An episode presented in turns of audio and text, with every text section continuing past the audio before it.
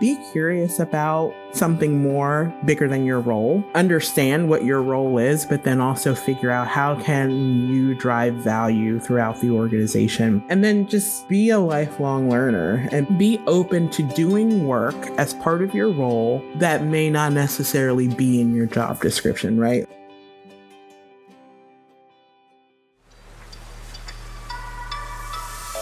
You're listening to Create Community. I'm your host, Marsha Drucker. On this podcast, we're exploring the human side of community. I'm chatting with some amazing community builders to define what community truly means. Joining me today is Marjorie Anderson. Marjorie is the product manager for community at the Project Management Institute, which is a professional membership association shaping the project management industry. Outside of her 9 to 5, she's the founder of Community by Association, which is an organization and online community for those who build communities for associations and nonprofits. In this episode, Marjorie and I chat about how to identify and support your community super users, how to measure the business impact of your initiatives, and how to create a community strategy. Marjorie shares her career journey in community management and has some great advice for young professionals looking to advance in this industry.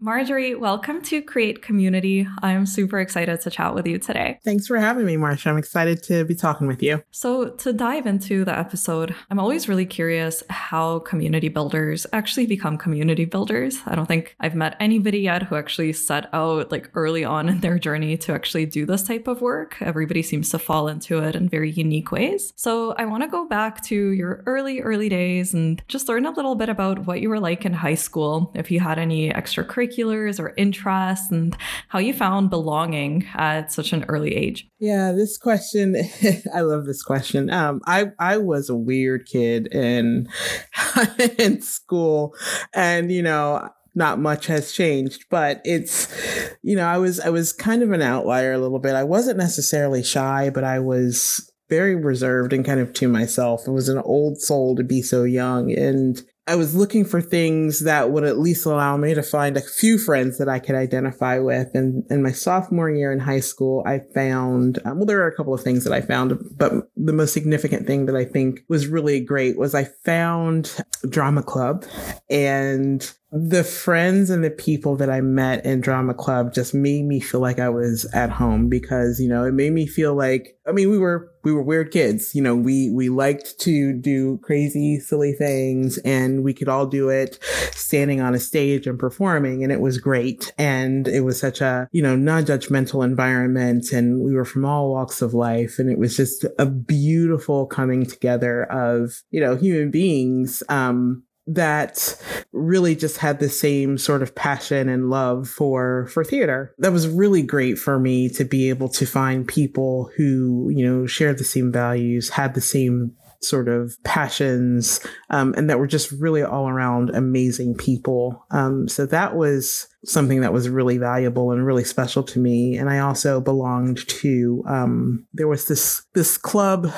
I don't know if it was a club, but it was an organization called Youth to Youth, and it was really centered around keeping kids focused so that they weren't they didn't fall into bad habits, you know, taking drugs, things like that. So and being able to be around those folks was like being around my drama club friends. They were super sweet. They were from all parts of the world, people from Barbados, people from, you know, anywhere that you could think of. And they were just super amazing people. So it's in those little pockets of places where I found that most of my peers weren't normally gravitating to that I found people who were like me and that were just are very special to me and in my heart to this day even if i don't talk to them all the time they're just they're very special to me. So those were the types of things that I seemed to gravitate toward and, and that really kind of shaped shaped who I am today. That's so nice. I, I love that you still hold those people so dear to you. And yeah, like you don't have to be in touch all the time. Sometimes with those types of friendships, even if you catch up like once in a blue moon or, you know, if you're if you're visiting or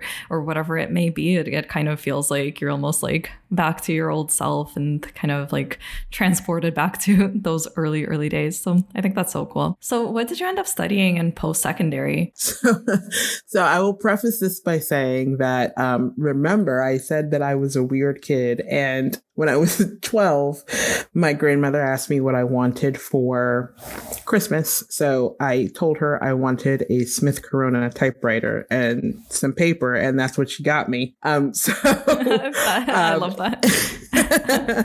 and so in when I went to college, I, I went for business administration because I knew that I wanted to be a business lady when I grew up. I didn't know what that necessarily would translate into, but you know, business administration is all encompassing. So um, when it comes to business, so that's what I that's what I studied, and um, you know, it was, I thought that I would go for theater and I would be on Broadway. And then I was like, no, I need to figure out how I'm going to live. That's not something that's promised. So let me let me figure out something that I can really utilize. So that's that's right where my head went. I was business minded from an early age, and and that's and that kind of carried through um, when I went to school. That's really great. I can totally relate. I was the same way. I also went into business administration, and I also knew kind of early on in high school that that's the degree that I wanted to do because I just felt like it was going to be really flexible and it would open a lot of doors which I, I think it has. Like it was sort of like a, I feel like that's a really safe degree that you could do if you're not really sure exactly what you want to do after high school.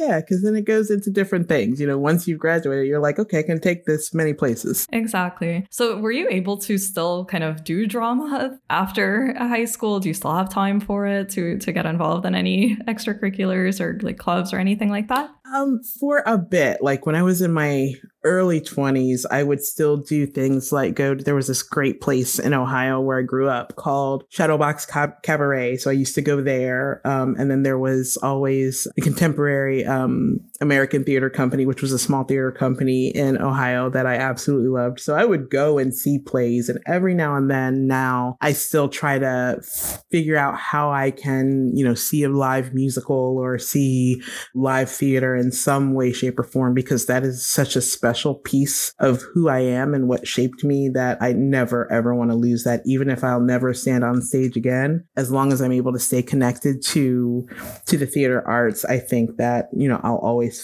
feel fulfilled. Yeah, absolutely. So, how did you end up starting your career out of your degree? So, here's here's the thing. When you get your degree and people are like, "All you need is your degree and then once you graduate, you will get a job." So, what I ended up doing was I started working in retail because I needed to work. And from there, I moved into a call center and started working in call center environment and I worked in call center for a very long time. And so once I moved from Ohio and moved to I lived in New York for a little bit and I still worked in a call center there and then found myself here in Pennsylvania working for Project Management Institute and doing call center work and I don't not call center work because it's I think it's one of the best places in an organization that you can work. It helps you learn a little bit about a lot and really helps you you become super knowledgeable about the organization that you work for. But I didn't want to do it anymore. I gave this place six months and then I got hired on full time because I started as a temp. And then a couple of years into my career, I ended up working in the community area. That's really awesome. So, yeah, let's jump into the Project Management Institute. I think what you're working on there is, is really, really exciting. So, can you just share a little bit more about um, what is the Project Management Institute? Sure. So, Project Management Institute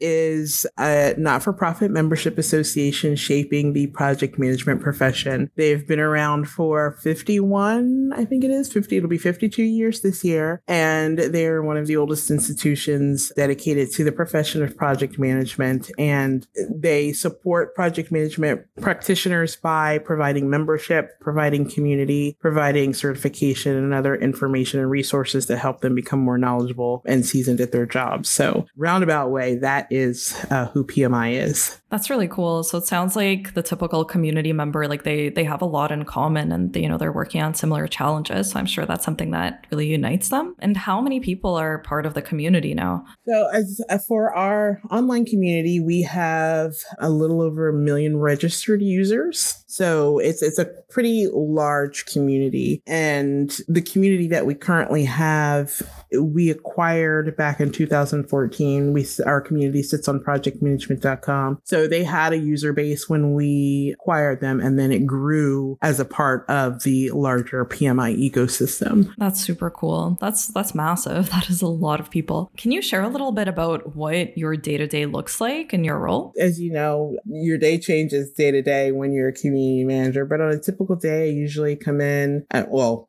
I log in and I and I, you know, take a look at my email and I respond to requests for, you know, hey, we would like to talk to you about how we can utilize the community for X. And then I spend my day um, mostly in meetings. You know, I'm talking to people about ways that we can work together. I am, we're currently going through a community migration. So um, we're having meetings about that.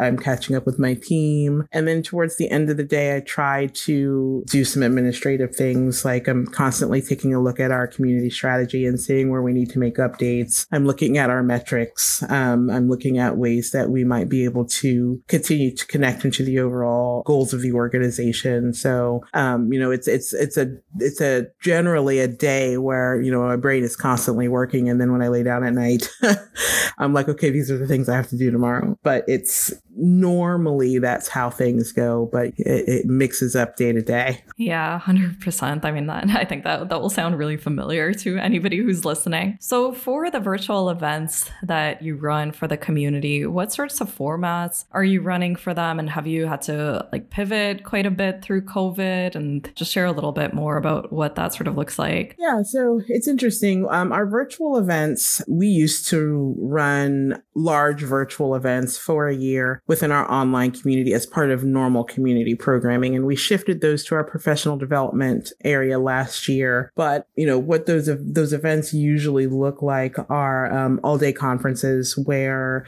you know, project managers or those interested in project management can come and learn more about the profession from their peers. Last year, we, you know, really pivoted strongly with those events because we also had to make up for live events. But those are generally are what the virtual events look like like. But then we also have webinars that we put on throughout the course of the month. And interestingly enough, those webinars really kicked up when COVID hit. We had, we already had a, a lot of, of content submissions coming into our community. We have an, a mechanism within our community where practitioners are able to submit content ideas and then they're vetted by the community staff. And then if something is approved, then it moves for, for production. So we were getting those on a constant basis. We never had a shortage of that. But once COVID hit, we were getting an influx of, of those, those types of requests for people to share knowledge because sometimes some of them had more time now. Others of them were really just kind of looking to strengthen that, that knowledge that they, they were able to share. So they're one hour webinars that we hold. People attend them. Sometimes we max out our webinar room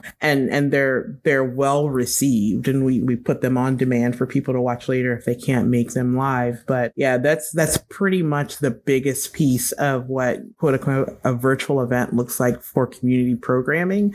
It's a staple for our community and it's something our community really enjoys. That's really awesome. And what do you do after those webinars are done? Like are you are you finding ways to kind of like foster the connection between the people who attended and keep the conversation going? Is there any kind of forum or group where where they can continue to chat? Yeah, so what we do is once the webinar has taken place, it goes on demand and then in the videos on demand section of the community, when you click on that video, underneath it, you can add comments. So people can still comment on the content. The presenter, because they are the quote unquote author of the content gets a ping every time someone comments on that piece of content on that webinar. So if they're not able to chat in the chat as part of the live webinar, they can certainly keep the conversation going in the comment section after it's posted on demand. And I think something that's really unique with your community is that you have a really cool ambassador program. And I think that's so important for companies to really just like identify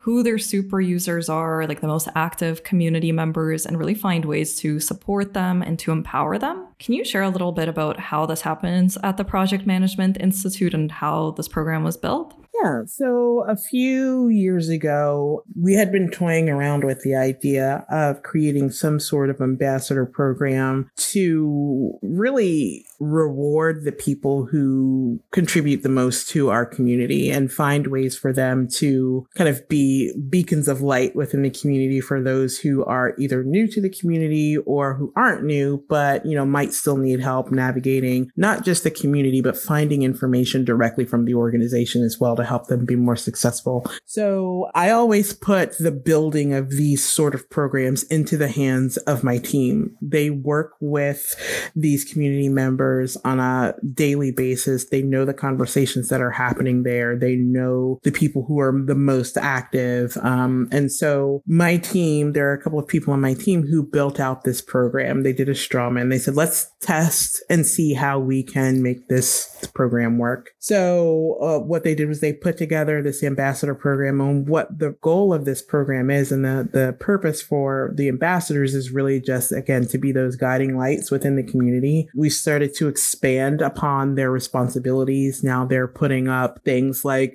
our monthly news you can use. So every month we put up um, a post in the community where we were normally, as community staff, posting here's what's going on in the community and things you need to know or you might want to be aware of. And we've shifted that responsibility to our ambassadors because we, we trust them with that. We trust them to be able to, to know what's going on in the community and then guide people toward it or or what's happening within the organization that might be of of importance to community members. We also have something called an Ask the Expert program, which we started back in 2015. And what that was normally was a supplement to community connectivity at a live event. So we would invite people who have exhibited expertise within the community to our annual conference and allow people to sign up for time with them to talk about their workplace challenges. And so what that has now also morphed into, um, now that we no longer have live,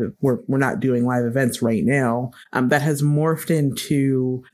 an Ask Me Anything sort of monthly or quarterly webinar where we get these experts together about a cer- certain topic. And then we have a webinar where people can come. So if it's construction, if it's agile, if it's healthcare, we'll get an expert from the community, put them in this webinar, and then have it open, let people come and ask questions. So we're still fostering that level of connectivity. So the people who are the most active, who are contributing the most, who have well received content, we want to make sure that we continue to support the work that they're doing and, and say kind of thank you for being that, that knowledge source within the community and helping others out by involving them in these programs so that they feel incentivized to continue to contribute and bring others along with them. I think a lot of people can really learn from that and apply that to their own programs. So thank you so much for sharing that advice.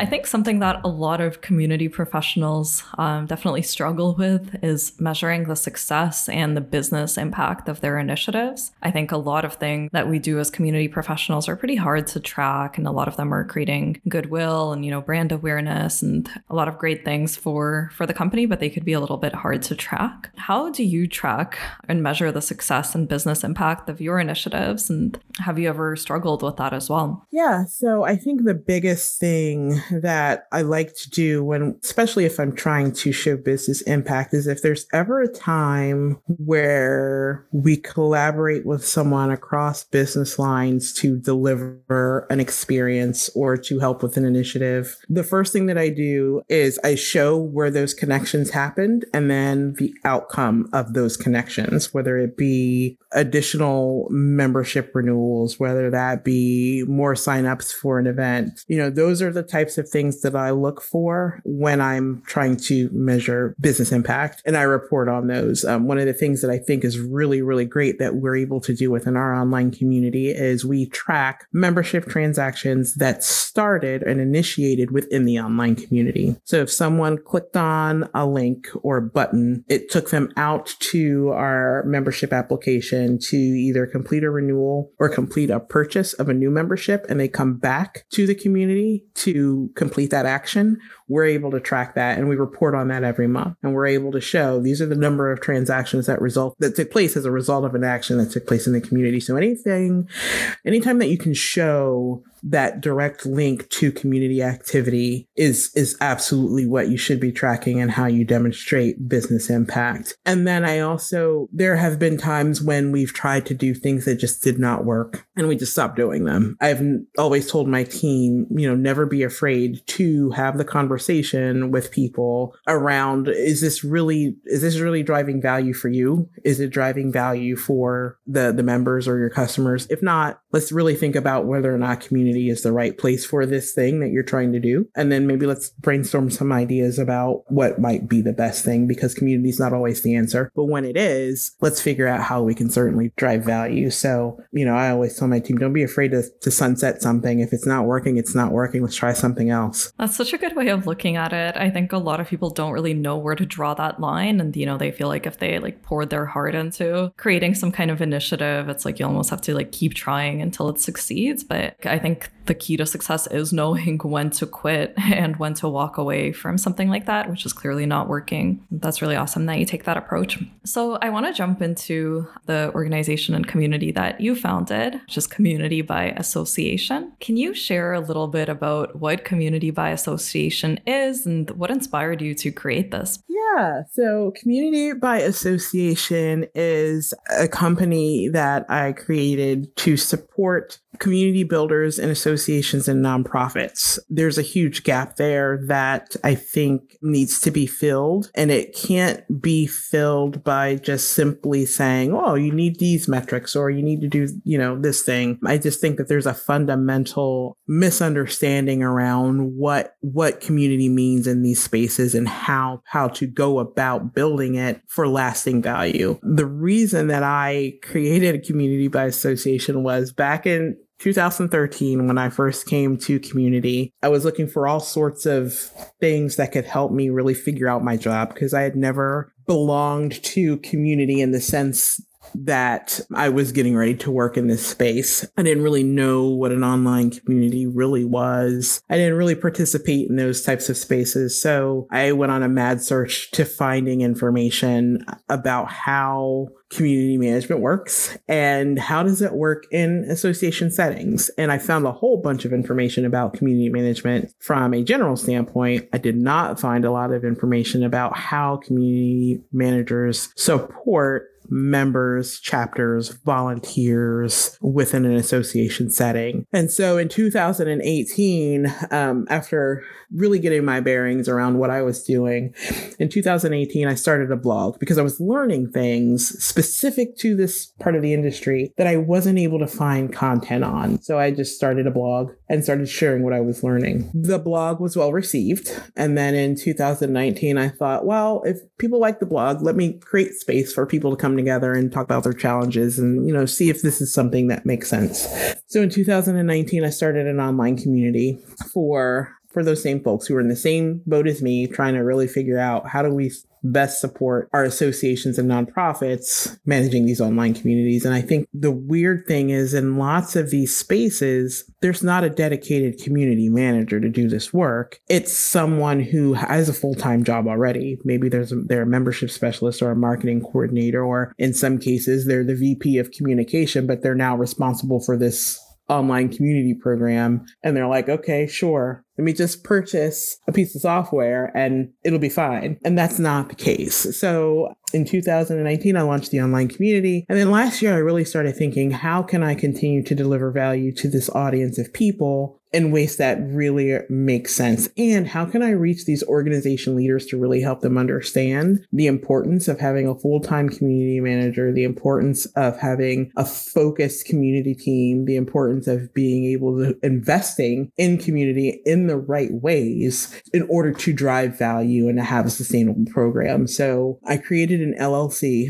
and I turned a blog and an online community into a company. And what I really want to do with community by association is I don't want to be a consultant. There are plenty of consultants out there who do great work. I am not that person, but I want to support the people who are. So, um, a couple of things that Community by Association offers is a consultant network for organization leaders who need someone to come in, help them get a lay of the land when it comes to community. So, I've got a couple of people who are part of that consultant network. I am offering a job board. So, it's free to job seekers. And then those who want to post jobs, there's, you know, a small fee. There's still the community community. And then as the months go along, there will be some other things that I want to make sure that I am providing that are going to be valuable. I'm looking into doing some research and, and those types of things specific to the association and nonprofit area. But yeah, that's that's really kind of how it's evolved and why it evolved. I think there's a huge a need in the association and nonprofit space, and I hope to be able to provide some help in that area. I think that's phenomenal, and I love the vision for it, and I'm really excited to watch it grow. I it's really cool that you were able to formalize it and, you know, like register an LLC. But I'm curious, you know, when you first just like realized that there was a need for this and you kind of identified that you have the skills and, you know, you have the ideas to fill that need, what were like the first steps that you took to bring it to life? Because I think a lot of people can get a little bit overwhelmed with something like that and just like aren't sure how to even start. Did you just start by like creating a blog or like what was sort of the first thing that you did? Yeah, so the blog came first. Um, it was just to get ideas out there and then the online community came. But then when I thought thought about what it could what community by association could be,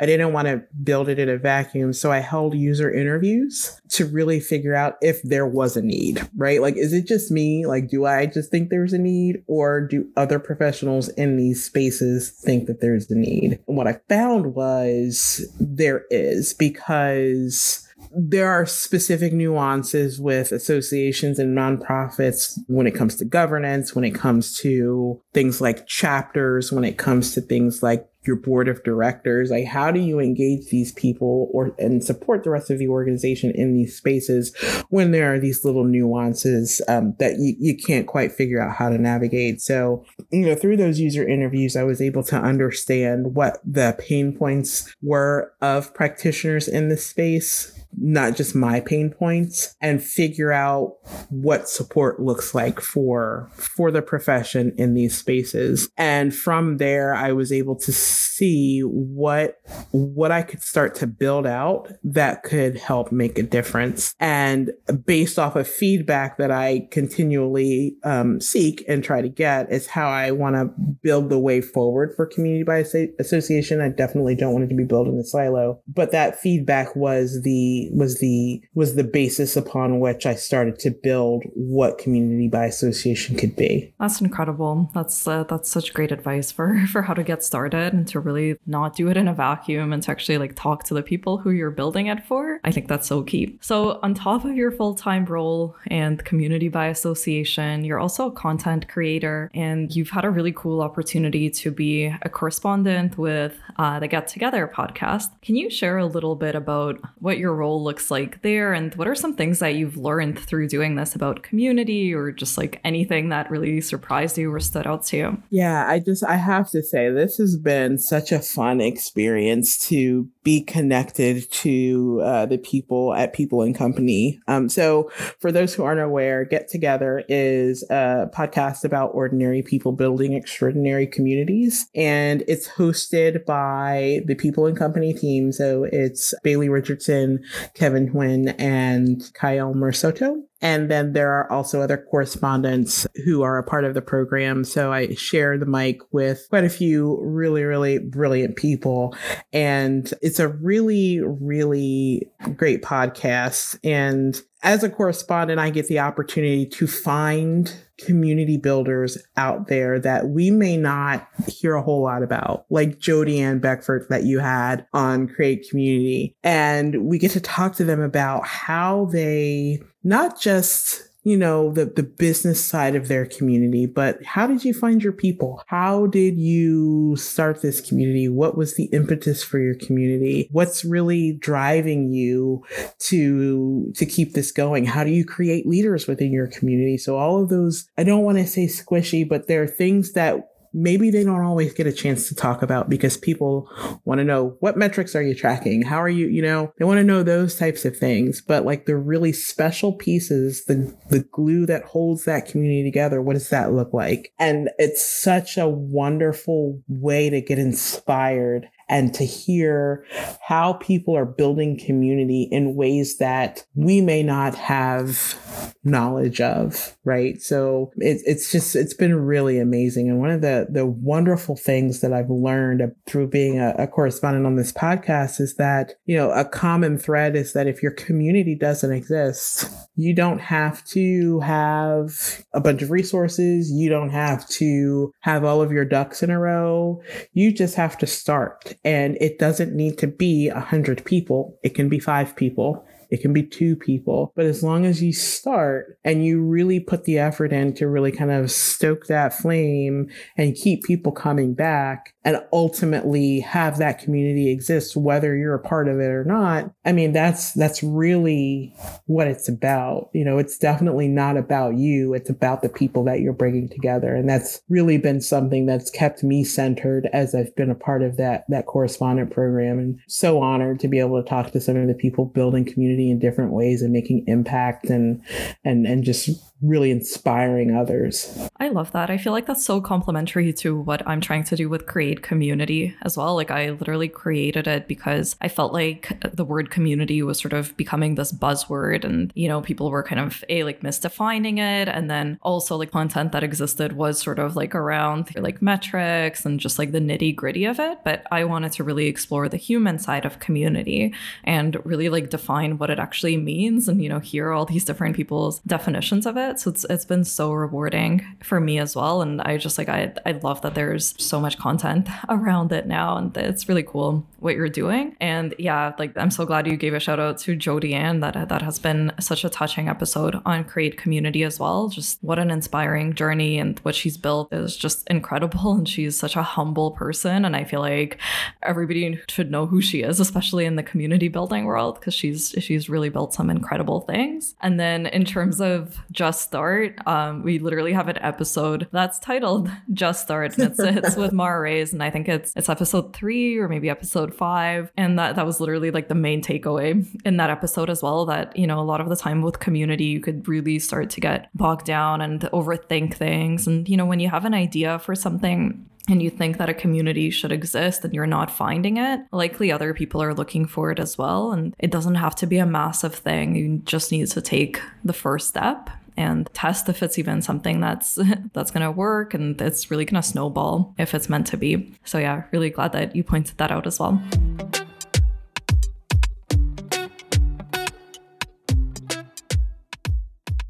So I wanted to get some of your advice for community creators and, and companies. I think something really amazing about your journey is that you've you've really progressed through a bunch of various community roles throughout your career and especially at the company where you are now and you've been promoted several times. So I just wanted to get some of your advice for any new community professionals who are like just getting started but who are looking to grow within the industry and you know maybe within the company where they are now. What have you found helpful in your journey? I think what I found helpful is I think just being curious about more than your role is super helpful. One of the questions that I asked my boss when she hired me was, and I was an engagement specialist at the time, I wasn't um, in the role that I'm in now. But one of the things that I asked her when I first started in my role was how does community connect to the overall strategy within the organization? And she was like, I can give you some background information about it, but I also want you to go have conversations, which I think was the biggest, the best piece of advice she could have ever given me because what that did was that helped me understand what business goals individual parts of the organization were trying to reach and how we could help. So I would sit down and I would say, what are your pain points? What are the things that are working really well? And is there anything that community can do to help? And if there wasn't, at least I knew a little bit more about that line of business. But if there was, there were some connection points that I could make. So be curious about something more bigger than your role. Understand what your role is but then also figure out how can you drive value throughout the organization. And then just be a lifelong learner and be open to doing work as part of your role that may not necessarily be in your job description right? Like there is no such thing as that's not my job. There's a lot of things that you do as a community builder that may not quote unquote be your job but the value that you create as part of that work work positions you to be a strategic partner at the table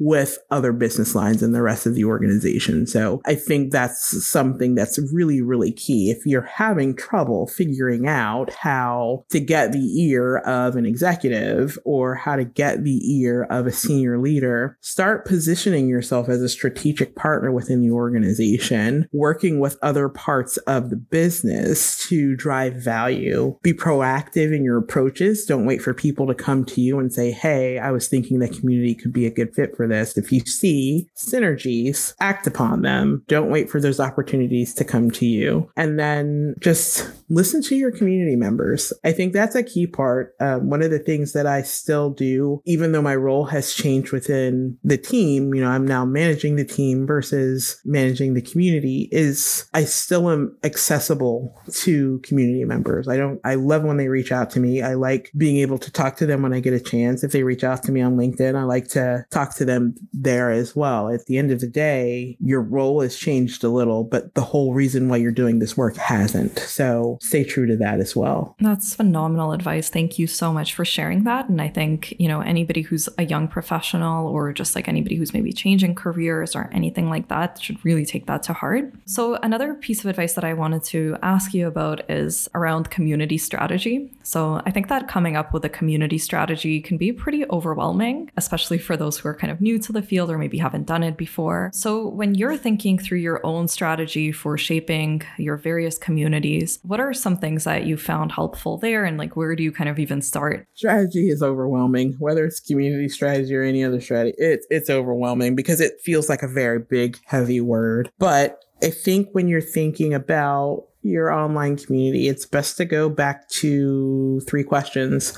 Why does this community exist? Who is it meant to serve? And then how are we going to do it? So answering those questions really kind of gives you the seat upon which your strategy sits because it tells you, it gives you the purpose. It tells you who the people are that that you're going to serve and then it's going to help guide that how. How are we going to serve the people for the reason that this community exists? And i think if you start there it can really start to uncover some magical questions that can help you set your strategy and really help you clearly define what it is that you're trying to accomplish. If you're not sure about any of those questions then go back and try to answer them first before you start to write your strategy because otherwise you'll just get frustrated. But i'm hoping that if you have a community program, those questions have already been answered. And then you can just use that as a catalyst to build your strategy. Yeah, for sure. That's a really good point. Like hopefully, hopefully you're not just like starting from from ground zero and right. there, there's something there already.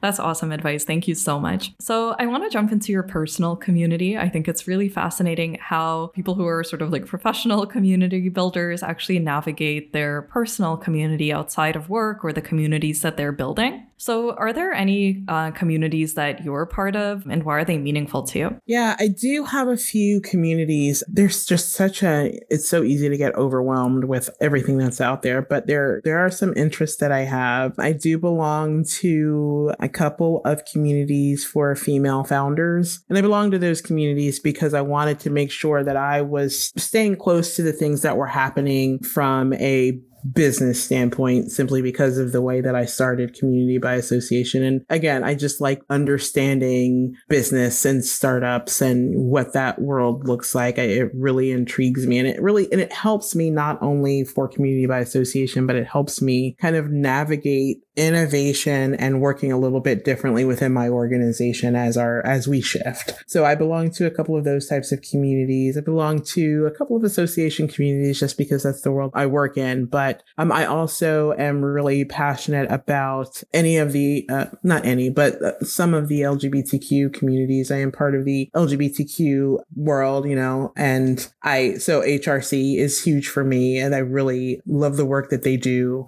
and also the It Gets Better project, which really focuses on LGBTQ youth who um, might be having some trouble with navigating uh, the space and and figuring out who they are and and having to navigate the pressures of having to figure that out and dealing with being bullied and those types of things. So you know that's that's really important to me. And then of course I stay close to anything theater related because that's just where my heart is. So it sounds like you have such a diverse set of communities and you know places where you you find your sense of belonging and I absolutely love to hear that that's awesome. So, this is a little bit of a strange question, but just like love hearing people's answers to this. When it comes to the people that are closest to you, you know, like the five to six people that you really spend the most time with, how do you choose those people? Do you feel like you look for certain qualities or is it just something that happens a little bit more organically for you? It definitely doesn't necessarily happen organically because as an introvert, I'm always like, where can I be where there's not that many people? Um, but, um, but I think I really like to be around people who laugh a lot. I just think you can't take life too seriously. And I, I crack a joke eh, whenever I get a chance and sometimes at inappropriate times. So if people don't mind that, then they're my people. But yeah, I like people who I, I tend to gravitate toward people who don't really like, they're not really impressed by the flashy things in life. They are, they're really down to earth. Again, they like to laugh and they like to have conversations that, you know, are more than small talk. That's just not my thing. I like to have meaningful conversations and it can be intimidating to some people, especially when they, they don't want to have those types of conversations. So those are generally the types of people that I gravitate toward and who can who can take my weird humor. I think that's that's also important. that's very important. Yeah, absolutely. I love to be around people who make me laugh as well. You're so right. You can't take you can't take life too seriously. So my last question for you is, and I ask this of everybody on the podcast, what does the word community mean to you? Community just means belonging. It really it to me it just means belonging and being able to do so in your authentic authentic way. You don't have to be anyone else in order to feel that. It means being able to find the space where you can just step in it and be who you are and feel like you're home. That that's that's community to me. I love that. That is such a great definition. Marjorie, thank you so much again for joining me today on the podcast. I learned so much from you and I'm so excited for people to listen to this episode. Thank you so much for having me on. It was a fun conversation. Thanks a lot.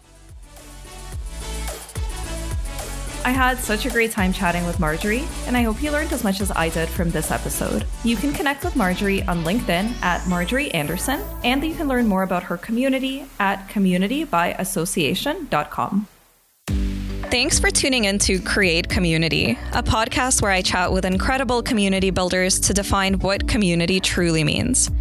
You can check out the series on Spotify, Apple, or wherever you normally listen. Please remember to subscribe and leave us a rating and review. I'd really love to hear your feedback. You can also follow us on Instagram at Create Community Pod or check out our website at createcommunitypod.com for updates. Once again, I'm Marsha Drucker, your host, signing off. A huge thank you to Origins Media Haus for producing this series. You can find them at originsmediahaus.com, where house is spelled H A U S, or on LinkedIn and Instagram at Origins Media Haus and Twitter at Origins Media.